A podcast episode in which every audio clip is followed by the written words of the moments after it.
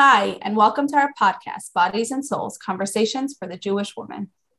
My name is Sarah. I'm a certified teacher and school leader. I'm passionate about education and Torah and Chassidus. My name is Rifki. I am a certified nurse, midwife, and Kallah teacher. I am passionate about using our bodies and our innate spiritual abilities to serve Hashem in the most healthy and complete way possible. Together, we are pleased to present to you Bodies and Souls, fascinating and informative conversations for you, the Jewish woman. Our aim is to provide you with multidimensional information that will inform and inspire you to be the best version of yourself, supporting your bodies and souls as they strive to be the very best in fulfilling our ultimate potential in bringing Mashiach now.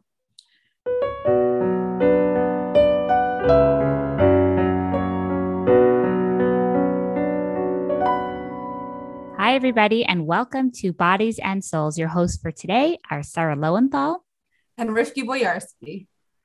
Today, we are so excited to have Danita Dubinsky Aziza with us today.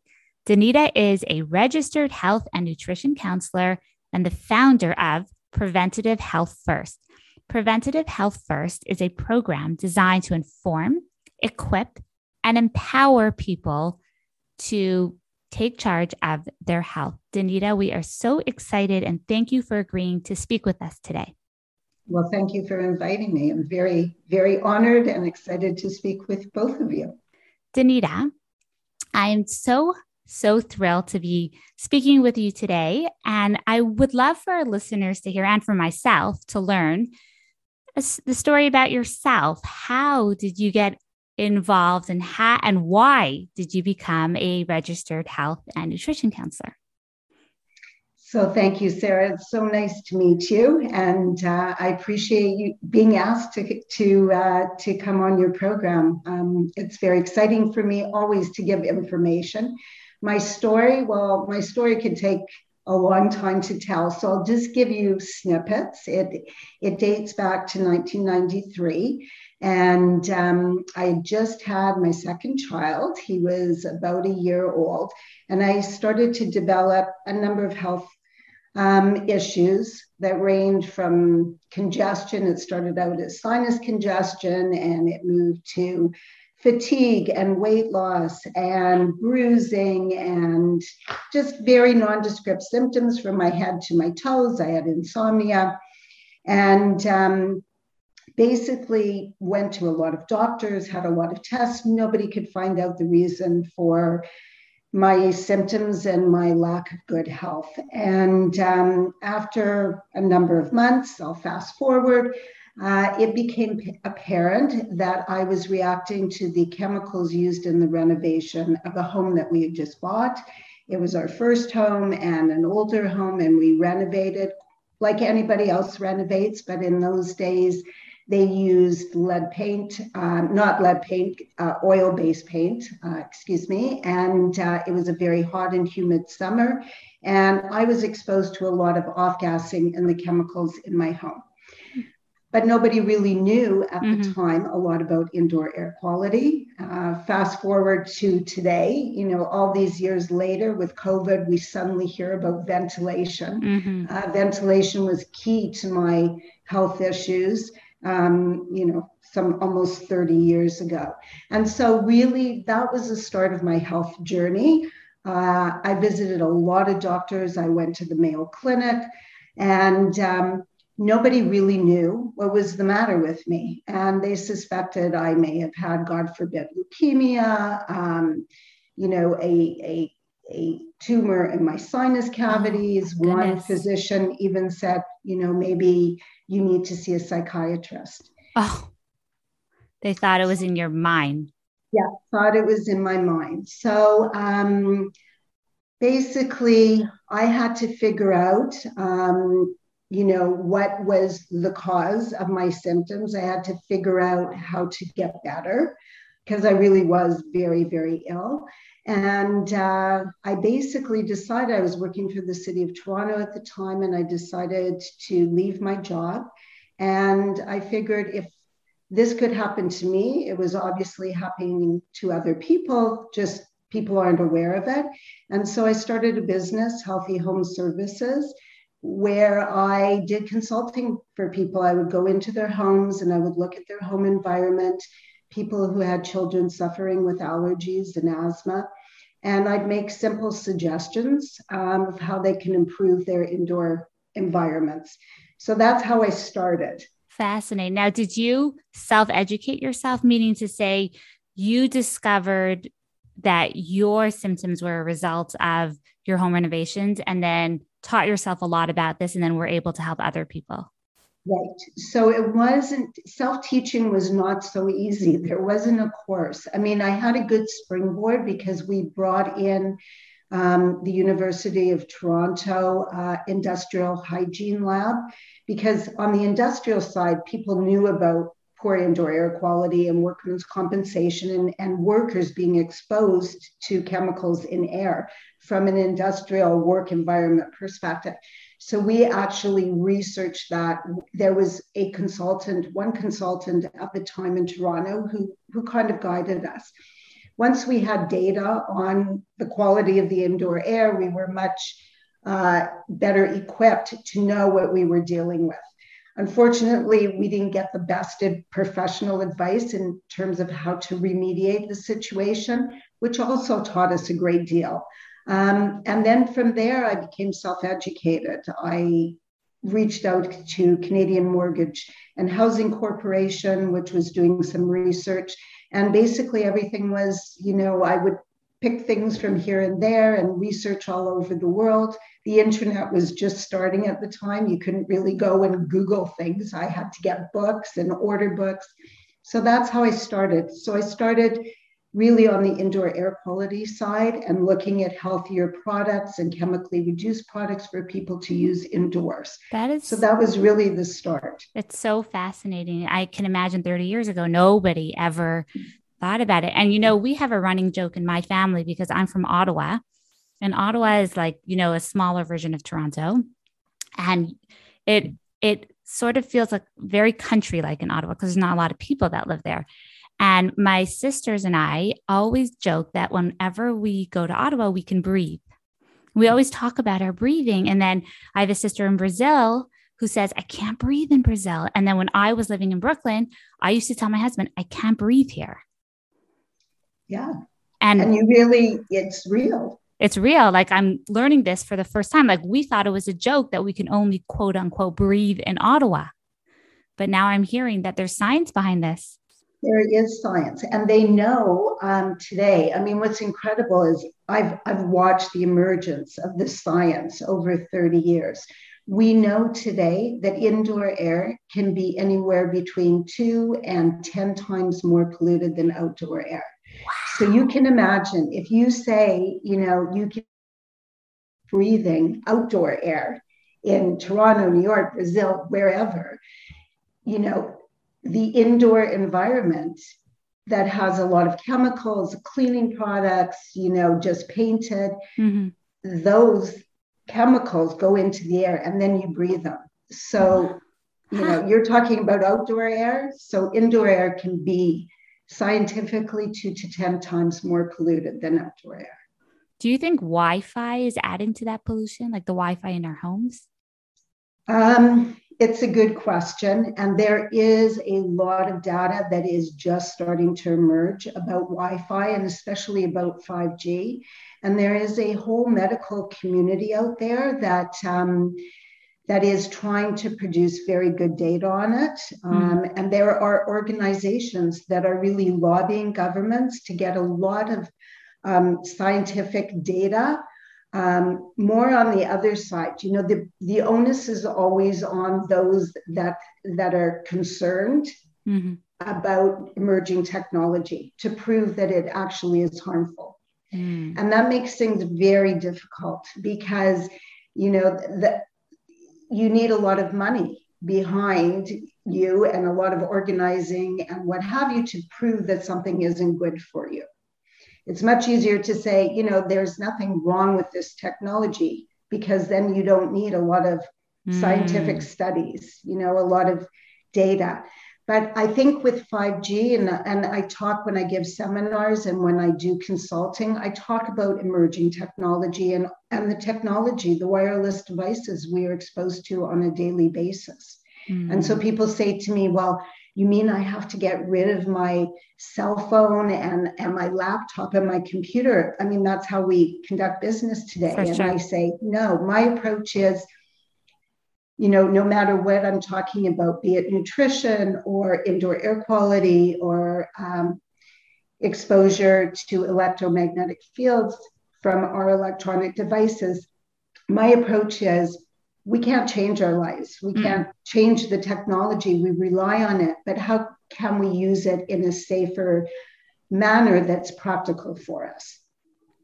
and that's my approach whether right. it's your cell phone i you know i give suggestions how to use your cell phone so it's not you know you're not getting very high levels of low level radio frequency rate uh, uh, waves all the time to your body and examples would be like not to carry it in your pocket or to use headphones don't sleep with it in your room things right. like that yeah, distance is always the best. Wireless headphones, you know, are I say to people, they'll ask me about their wireless headphones, and I'll see kids with those, you know, uh, AirPods in, and uh, I will never say, you know, don't use them, get rid of them. They're harming your health. I'll say, look, be aware of how you feel.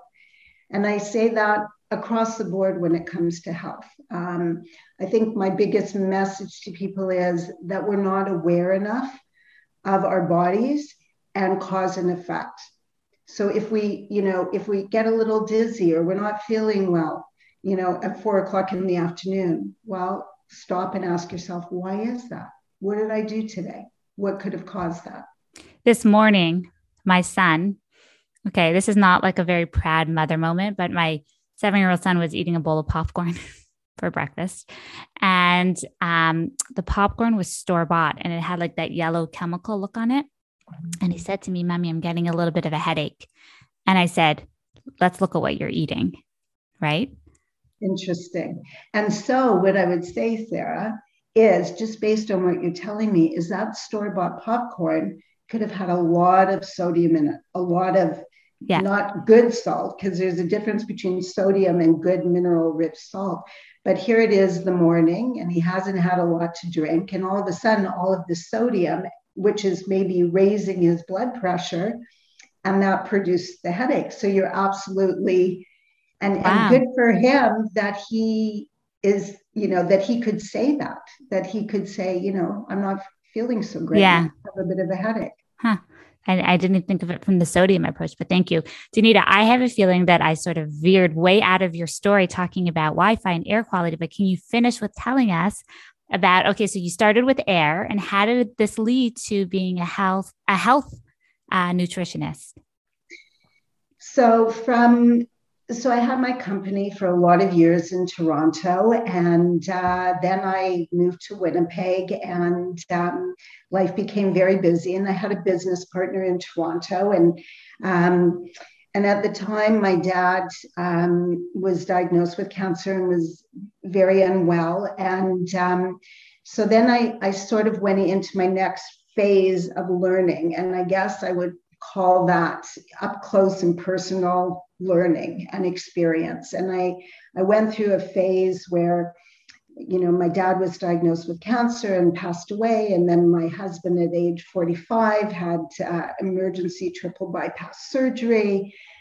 And um, I had to confront, and then my mom was not well. So I had to gain a lot of personal on the ground upfront sort of exposure to health and the medical system. And um, and I learned an incredible amount um, by being totally immersed in, in in the health conditions of my family members. And I still had a number of clients from my from my business. And over the years you know people would call me my friends would call me and ask advice when it came to health and I always, you know, when people would pick up the latest bestseller, I would be le- reading the latest health book. And um, I just sort of, because I became self taught on the indoor air quality side, I did kind of the same, same with health.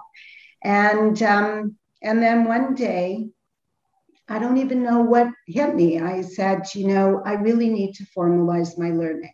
It's not, you know, I I I, need to to go and take a course, but I'm in my late 50s and I never did well in science and when I was in high school. Uh, but I, I have to do this. I and love so this. I really researched. I actually there was a, a, program that my daughter had done in Toronto, and I thought, okay, well, how can I move to Toronto and oh do my this course? God. I can't do it. Amazing. So I I really researched very carefully uh, for an online course, and um, I wanted a Canadian course. Um, for whatever reason, I, I, just sort of wanted to, to support a Canadian course and found actually the perfect program. And, um, and, and ended up delving in, and it was incredibly intense. And, uh, and I had to write exams every week. And this went on for over a year. Wow. So I appreciate when you're you know and and i didn't have kids at home really anymore. So i can imagine when you go back to school like you yes have, yeah you know, when you have young children.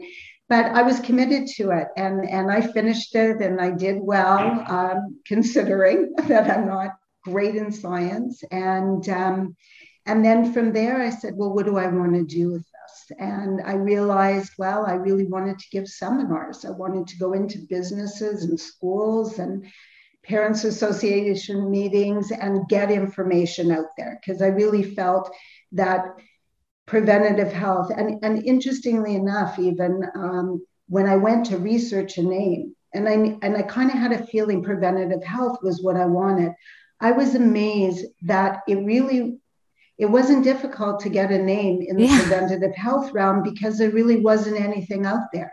Look at that it was shocking to me. So end of the story is I wanted to do all these seminars and then COVID hit and people were oh. going out. Oh. And I said, but I can't do seminars online. I'm not, I'm old. I'm not a techie.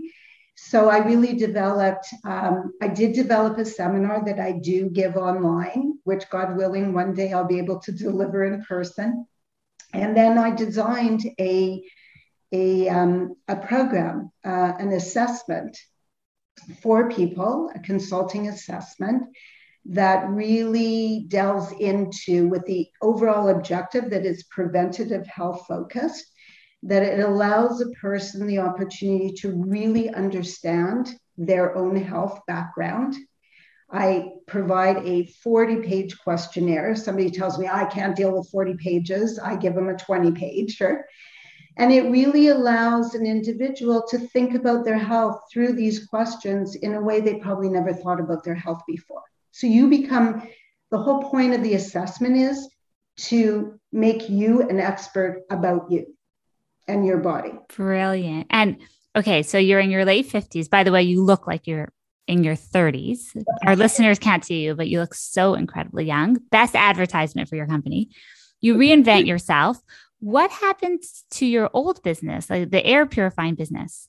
Oh, you're so good. I love your questions. um, um, and they're so logical. So, how I so I developed my preventative health um, business around five areas, and they are food, water, air, movement, and avoidance. And so, how did I get there? Because I, I started in air. And so when I was in air, everything was about air. You know, you can't be healthy unless your indoor air quality is healthy. But then I realized, no, no, no, no. You know, it, it, it's not just about that. And when, and, and, and just to give you the short notes on this, when I was studying, there was a textbook that I was using by a medical doctor, Dr. Elson Haas. Mm-hmm. And in one of the pages of the textbook, there was a quote of his. And the quote, and I'm not going to quote, I, I, won't get it right because I'm 59 and my memory is not that good, even though I, I, I, I try to keep it sharp. But basically, what he said that really struck me is he, he said, I believe that illness and aging is caused by a biochemical suffocation of your cells. And when your cells do not get the right amount of oxygen, nutrients, uh, or can't eliminate their waste properly, then illness occurs. Now, that sounds no. complicated. Yeah. But somehow that those few lines stuck in my head. Mm-hmm. And the more I thought about them over a period of time, the more it made sense to me.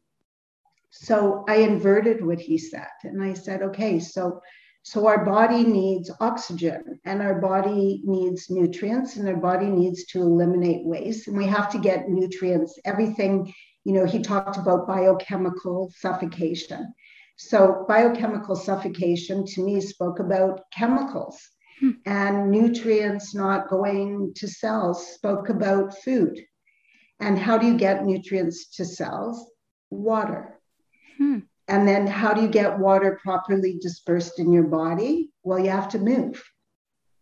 You know, I know you're a runner. I am. Yes, running, but also just the idea of movement. Movement. And then what do you need to avoid? Well, stress, because stress is, is an actual chemical reaction in our body.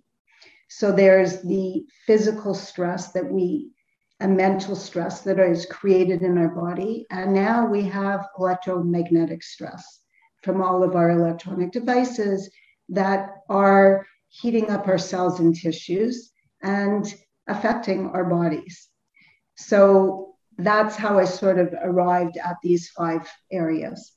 You know, I consider myself quite, I would say, well versed in nutrition and healthy, as you mentioned. I run, I eat healthy. I I um I'm like one of those crunchy granola moms. And I am just amazed listening to you because I've never encountered somebody with such a holistic approach. It is so comprehensive. And I'm especially interested in the avoidance step. So you list five steps and you put avoidance in there. Weren't you afraid to go there? Doesn't that feel like more of a mental health area and less of like a physical area as a nutritionist? So, great question. I mean, avoidance is when you talk about health, um, and and you know, especially when you talk about stress.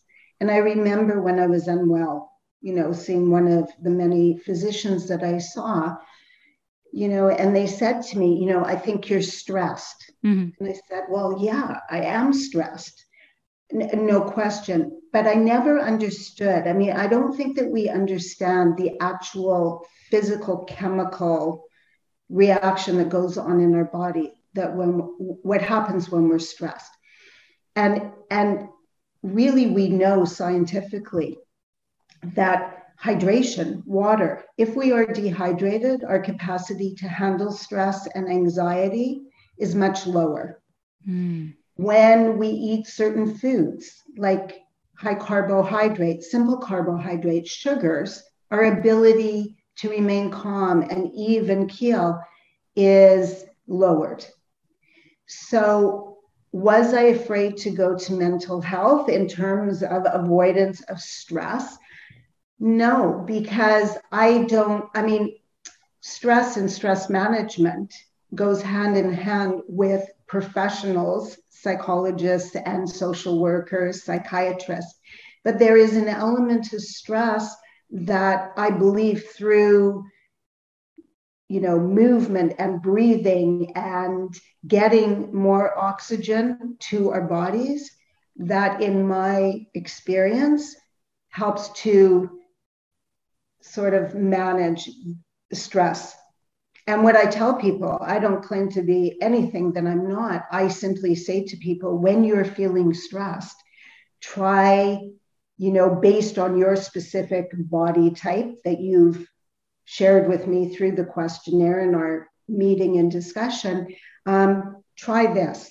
Try sitting down, having a, a glass of water. Try doing three minutes of box breathing, mm. in for four, out for four, you know, and and all I say to people is try it, see if it works for you. I just simply try and equip people with some tools that are easy and simple and inexpensive that they can try and, and use for themselves and their children. Yeah. Talking about box breathing, I had hyperemesis gravidarum for my pre- my baby, my pregnancy, and I was just speaking to somebody who's going through it, and I said to her, the only thing that got me through the day was box breathing. Isn't I used to, minute by minute.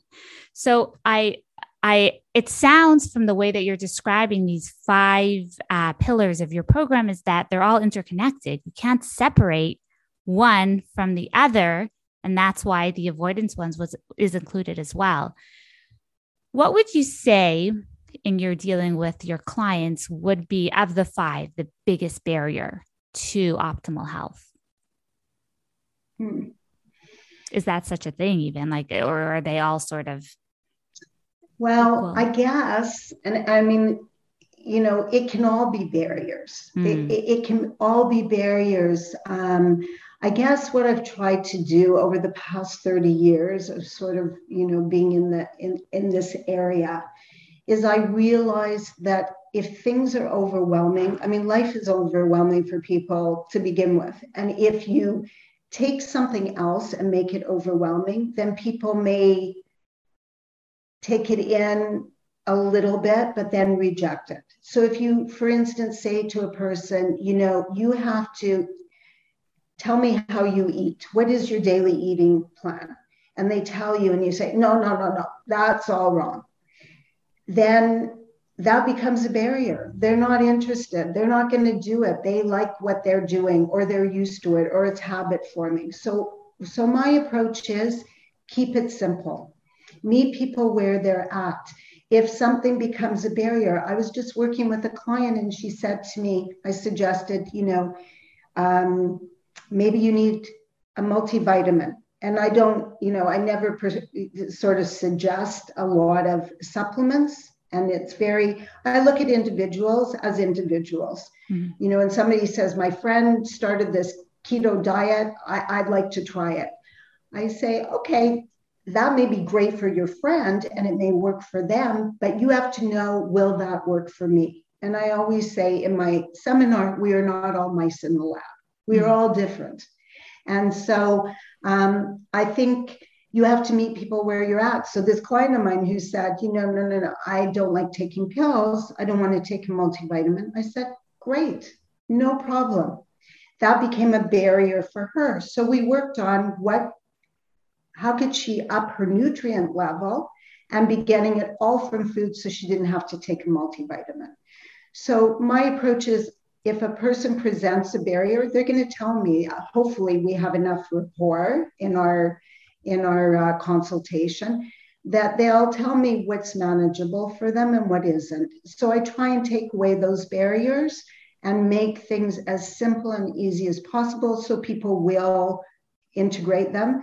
And my overall objective is that, you know, people become their own in control and knowledgeable about their health and their bodies. They become the experts. Mm. That's your tagline inform, equip, and empower. I was looking at your website and I'm like, oh, those are good words. Like they don't, they're not relying on you. You want to pass over that information? I want to pass over the information. I want them to become the experts in their family for their family and their children and parents and you know friends and to share that information and then you know even when they go to their physician and they want to have a discussion about a health issue that that people are equipped and knowledgeable about their own bodies. You know, one day I was out walking my dog and it hit me that when we come into the world, the only thing we bring with us is our bodies, mm-hmm. right? And when we leave the world, the only thing we take with us initially is our body. Mm-hmm. And yet, through our life journey while we're here, you know, we we don't really learn a lot about our own particular body, except sometimes, maybe God forbid, when we are not well. Mm-hmm. And so, what I believe is if you become knowledgeable about yourself from the outset, even when you're young, like your son being able to say, I'm eating this popcorn and I got a headache. And, you know, like that's amazing. So you see cause and effect when you're out running in Toronto and it's a smoggy day and you don't feel great, you can say, wow, I shouldn't run today. Maybe the air quality isn't so good. Mm-hmm. Do you find though that the more information that is available at our fingertips, like you didn't have Google when you started your journey, but most of us have Google, like it doesn't really like our health is is still deteriorating. Like we're we're not really internalizing that information. Right. Right. And that either we're internalizing not enough not the right type or too much and so my approach is to try and simplify even if you go to my website i have some resources there I really give one resource in every area because I think, you know, you have to have the right information that works right for you. Um, Danita, I was wondering if we can talk a little bit about nutrition and our children. So I find like a lot of moms, like when they have picky eaters, we kind of tend to start doing the foods that at least they'll eat something, right? So we we feed them those kid-friendly food, um, and then as they grow up, they kind of sort of sometimes stick to those foods. So how do you transition away from that and really encourage them to have healthier choices and try out new foods and expand their palates and you know into a healthier variation i guess. And and i think that that's a great question a question that i get asked a lot. Um, kids nutrition is is tough. And but i sort of apply the same principle to children's nutrition as i apply to adult nutrition to try and start from the starting point of cause and effect. So, especially for parents, the, I, I guess the first the first step is that parents have to be aware when they when their child has a certain food. How how does that affect their child? How does it affect their behavior? How does it affect them emotionally? So if you are, you know, if your child has uh, carbohydrate rich breakfast because you're trying to get them out the door. And then they you know eat this breakfast and then they become really difficult. I don't want to go to school and, and very defiant you know to stop and, and say okay wait a second. Now are they being defiant because they really don't like going to school or are they being defiant because all of a sudden they woke up in the morning and you know they weren't they they haven't had anything to drink their blood sugar is low their sodium is a bit low and then all of a sudden it's gone spiked up. And so um, by being aware and and putting our minds in you know our heads in that mindset about food cause and effect I think that that's the first step. So it's going to become um, more of a, and even for your child, as you're educating yourself, your child becomes educated. So you say, you know, um, I say to, I'll, I'll take my son Benji, and I always say, you know, I look back now, thank God I'm so blessed to have grandchildren. And I always say, oh, I wish I knew with my kids what I know now that I can pass on to my daughter for the grandkids. And believe you me, she's like, yeah, yeah, yeah, you know, drives her crazy sometimes. Today I sent her a text, you know, maybe ground turkey, you know, try ground turkey. She doesn't want to know about ground turkey, but what what I'm trying to say is um, so so if Benji would have known that when he had all of his, you know, macaroni wacky macs and then would be really defiant and difficult and then be whiny that maybe he was spiking his blood sugar. If I would have known that and he would have known that, and I could have showed him the cause and effect, then maybe he would not crave that Wacky Mac anymore. Maybe he'd want, you know, a, a little bowl of some blueberries and and you know some carrots. And I'm not I'm not being trite or or, or, or ridiculous, but I think when kids start to see that certain foods, like adults, make us feel better, make us calmer, then they're going to crave those foods. They're going to want those foods. when it comes to carbohydrates, the more carbohydrates you have, the more you want. If you're able to withdraw them a bit, then your body doesn't crave them as much. So um, I have a question. Are there specific foods you're talking about, like Wacky Macs, but are there specific foods that parents should like really pay attention as possible triggers to their child's behaviors? So, you know, generally and, you know, well well publicized, simple carbohydrates are the biggest culprits because they spike your blood blood sugar very quickly. And you know, there there is um, there is a lot of science now behind this. There is a whole new area of psychology called nutritional psychology. And what they are finding is that there is a definite um, relationship between the foods we eat and how our brain functions.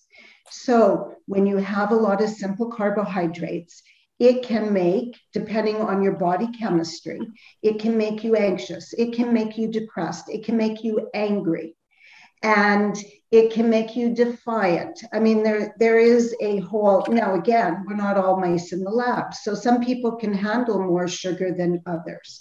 It depends on your physical makeup. It depends on your environment. It depends on your emotional state. So there's all these variables.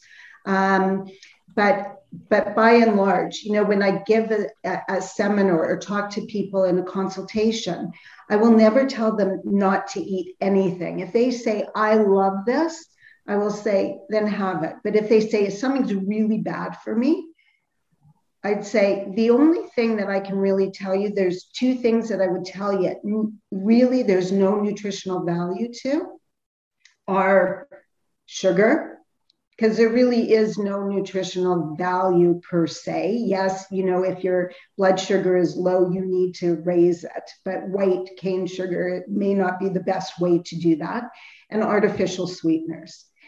And I think what happens a lot that we don't understand, and especially with children, is you know, your your your blood glucose levels can be fine. You can have a cookie and you can be relatively okay. But then you add on to that cookie another carbohydrate, like the macaroni or the pasta or the white bread. And if you don't balance it, then your blood sugar level is, is rising. And that most definitely, now we have the science, can affect behavior and emotion and, uh, you know, general quality of life.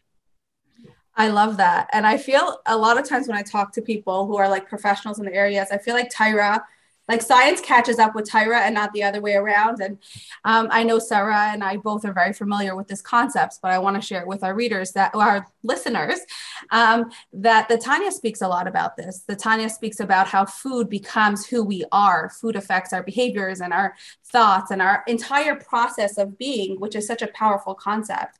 And you're saying that now psychology has caught up with that concept and now saying, you know, your food really does affect who you are. And I think that's such a powerful thing.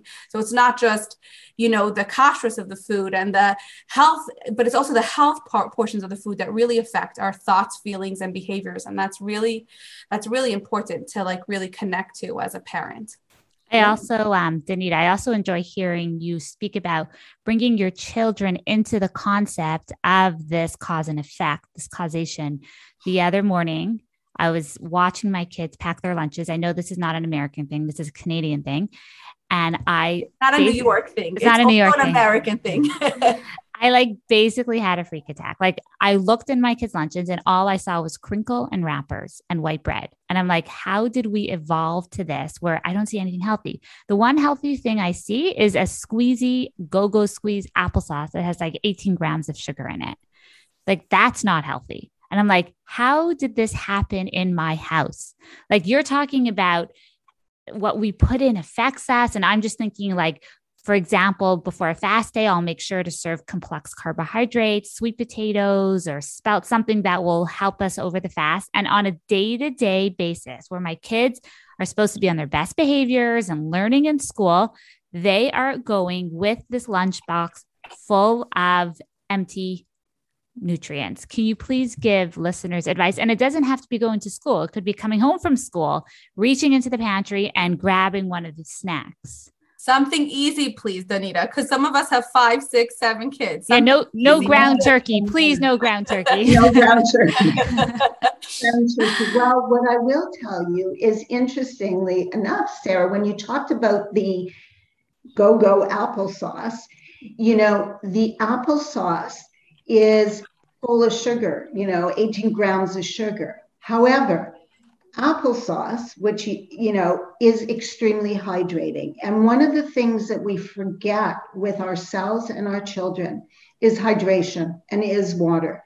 And when you are dehydrated, and many of the simple carbohydrate foods are de- they dehydrate you, and so you know the applesauce in and of itself is hydrating. It's actually a hydrating food. Apples are hydrating, blueberries are hydrating, cucumbers are hydrating.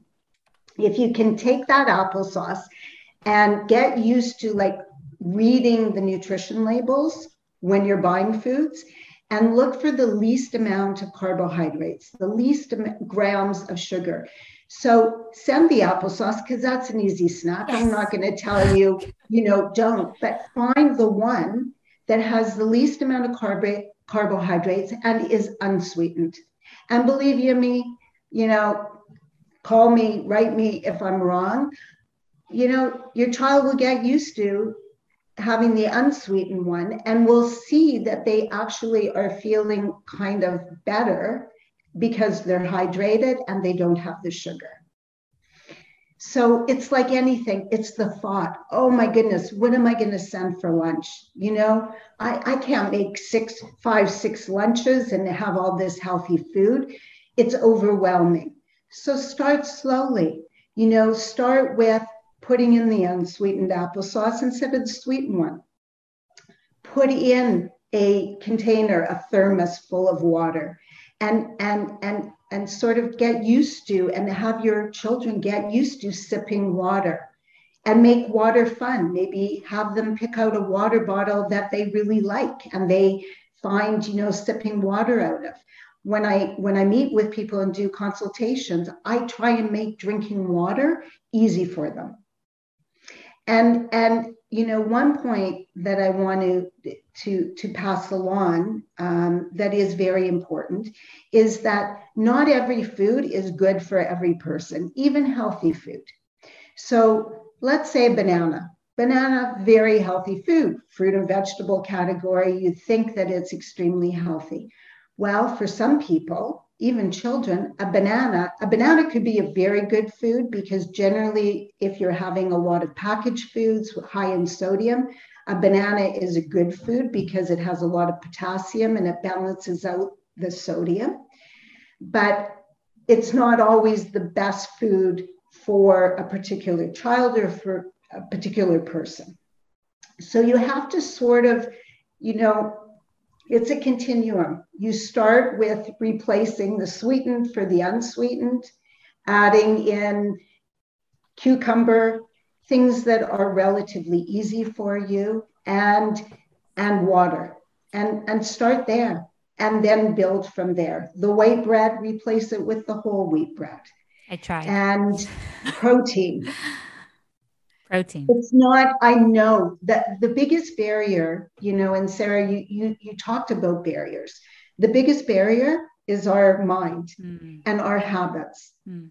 and i think that is the biggest barrier to health because people will always say i can't do that. That's too difficult. And my approach is i get that. Okay so tell me let's figure out what we can do that's manageable. So to take this the kids conversation in a little bit of a different direction. Um, we're talking about kids and behavior and the foods that affect them. Now what do you do when you have a child who's struggling with their weight? Obviously we don't want to talk about um, you know cr- their bodies and how you have to lose weight for you know your body image and you know creating that distortion that a lot of us grew up with. Um, we want to encourage the healthy behavior and the movement but what do we do when there's resistance to all of that? How do we go forward in that way I think first of all, I never say the word weight loss. I always say it's weight control. I think people have to, you know, you have to approach people where they're at. You have to know, you have to know yourself, you have to know your children, you have to figure out what is practical and efficient. When it comes to weight control, sometimes the biggest issue is hydration. And so, and that's probably the easiest place to start is to um, develop these healthier, easy habits that when a person starts to feel better, and that's what I say, it's not just being well, it's feeling well. And so you have to work with a person to get them to a point where they see a difference in how they feel. And and I guess that's where the you know the partnership comes in. That's where um, when I do assessments with people, that's where filling in this health assessment form comes in to make yourself aware of your own body. And I work with a lot of young people. Um, a lot of teenagers, they're able to fill out this questionnaire, people fill it out with their parents, so they know what it, what they start to take control of their bodies for themselves. It's something they want to do, and once they try a few things and they see they feel better, then that propels them forward. Danita, that is just phenomenal because I think everyone can relate to feeling well. Everyone. It's it's not about eating well or breathing well or moving well or drinking well. It's feeling well and everyone could tell you after they've eaten something or you know not been in the optimal state how they feel. That's right. Yeah, and it's feeling well. And I will say to people, you know, when you get to four o'clock and you're starving and you're not in the best mood or you're tired, you know, before you run for even a granola bar or you take a nap or you like, you know, you want to, you know, just let out your frustration, take a glass of water. Just take a glass of water and and drink this glass of water and see what happens. Do I feel calmer? Do I feel less hungry? Do I feel less tired? And so, what does that do for you? It makes you, it empowers you. You have a tool, you have an easy tool. It doesn't even cost anything. You can go to your, your tap of water and, and you see the cause and the effect. And that's what I try and do. It's not, it's nothing all that sophisticated. I, it's probably not great marketing, but it's not so sophisticated. Best marketing. I actually think that's great marketing because nobody wants to go to someone who's giving them a to-do list that's uh, a mile long. um, I have one follow, one last question. If if you were to tell parents um, of kids or individuals in general who are looking for three healthy foods or behaviors that they should add in aside for hydration and exercise, what would you tell them to do? What would be your top three things that you should add into your diet or life in general? Like if you're only choosing three. Well, you know, it's a great question. I guess, um, again, because what I do is so individual, right? I try and work with people. I mean, you know, in Canada, we, I refer now to the Canada Food Guide because, you know, we have a Canada Food Guide and it says, after all these years, they've really simplified it. And it says eat plenty of fruits and vegetables, have protein, make water your drink of choice, and have complex carbohydrates. You can't get simpler than that. But within that group, um, that grouping, we're all individual. So I can tell you, yeah, have fruits and vegetables. But again, it has to be fruits and vegetables that you or your children like to eat. So you kind of have to experiment you know? Um, find kids are picky eaters but if you put on a, a plate you know uh, uh make a little like smorgasbord who's you know you probably don't even know that word that's from my generation but you put a few slices of cucumber you put a, a couple of carrots a little piece of celery and you give choice within those healthy foods and you see what is what does my child enjoy eating And um, and again, to try and replace those simple carbohydrates with more complex carbohydrates. And the hardest thing to achieve is more protein. And, and you know, we need protein to keep our blood sugar levels stable. So it's a matter of, you know, working with your child, using some creativity. Um, and I'm always, you know, uh, I don't, I don't uh, sort of give you eat this food, don't eat this food. I think you have to be the determinants, the drivers of your food and what works for you and what works for your children. So it's all about joyful eating and joyful movement and connecting with the positive changes that you're doing. I love that. And feeling well, feeling well. It's not just enough to, you know, if if the goal is to feel well, then you start to it becomes much easier because when you pick up that cookie or that donut and you eat it and you're like craving it and then you say after so how am i feeling? Do i feel like you know i am just feel like i just you know have no patience and i feel stressed?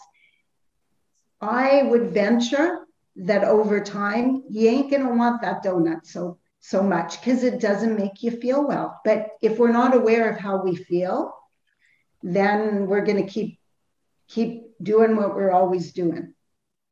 Yes, I love I, I think that's a very good way to end off. So thank you so much, Danita. We I really loved being part of this conversation with you. I think you know there are so many pearls here that we can apply to our individual lives and to our lives with our children. And you know there's so much wisdom in what you're saying and in the simplicity of what you're saying. And i i'm so happy that our listeners got to hear from you. Um, can you share with them how they can reach you if they want to further the conversation on a personal level so I do have a website, a simple website. It's uh, www.preventativehealthfirst.com. And uh, if you go to the contact page, you can fill out the form and send me an email, and I uh, get back in touch with you. You can email me. My email address is on the uh, on that page as well. And um, I look forward to to speaking or chatting with anybody who is interested in preventative health. Thank you. Thank you.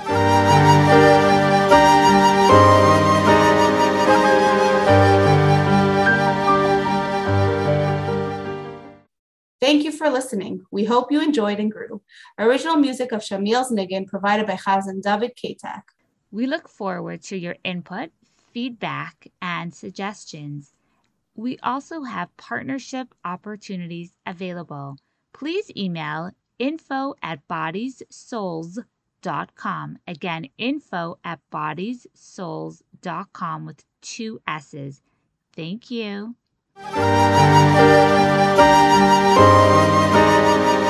you.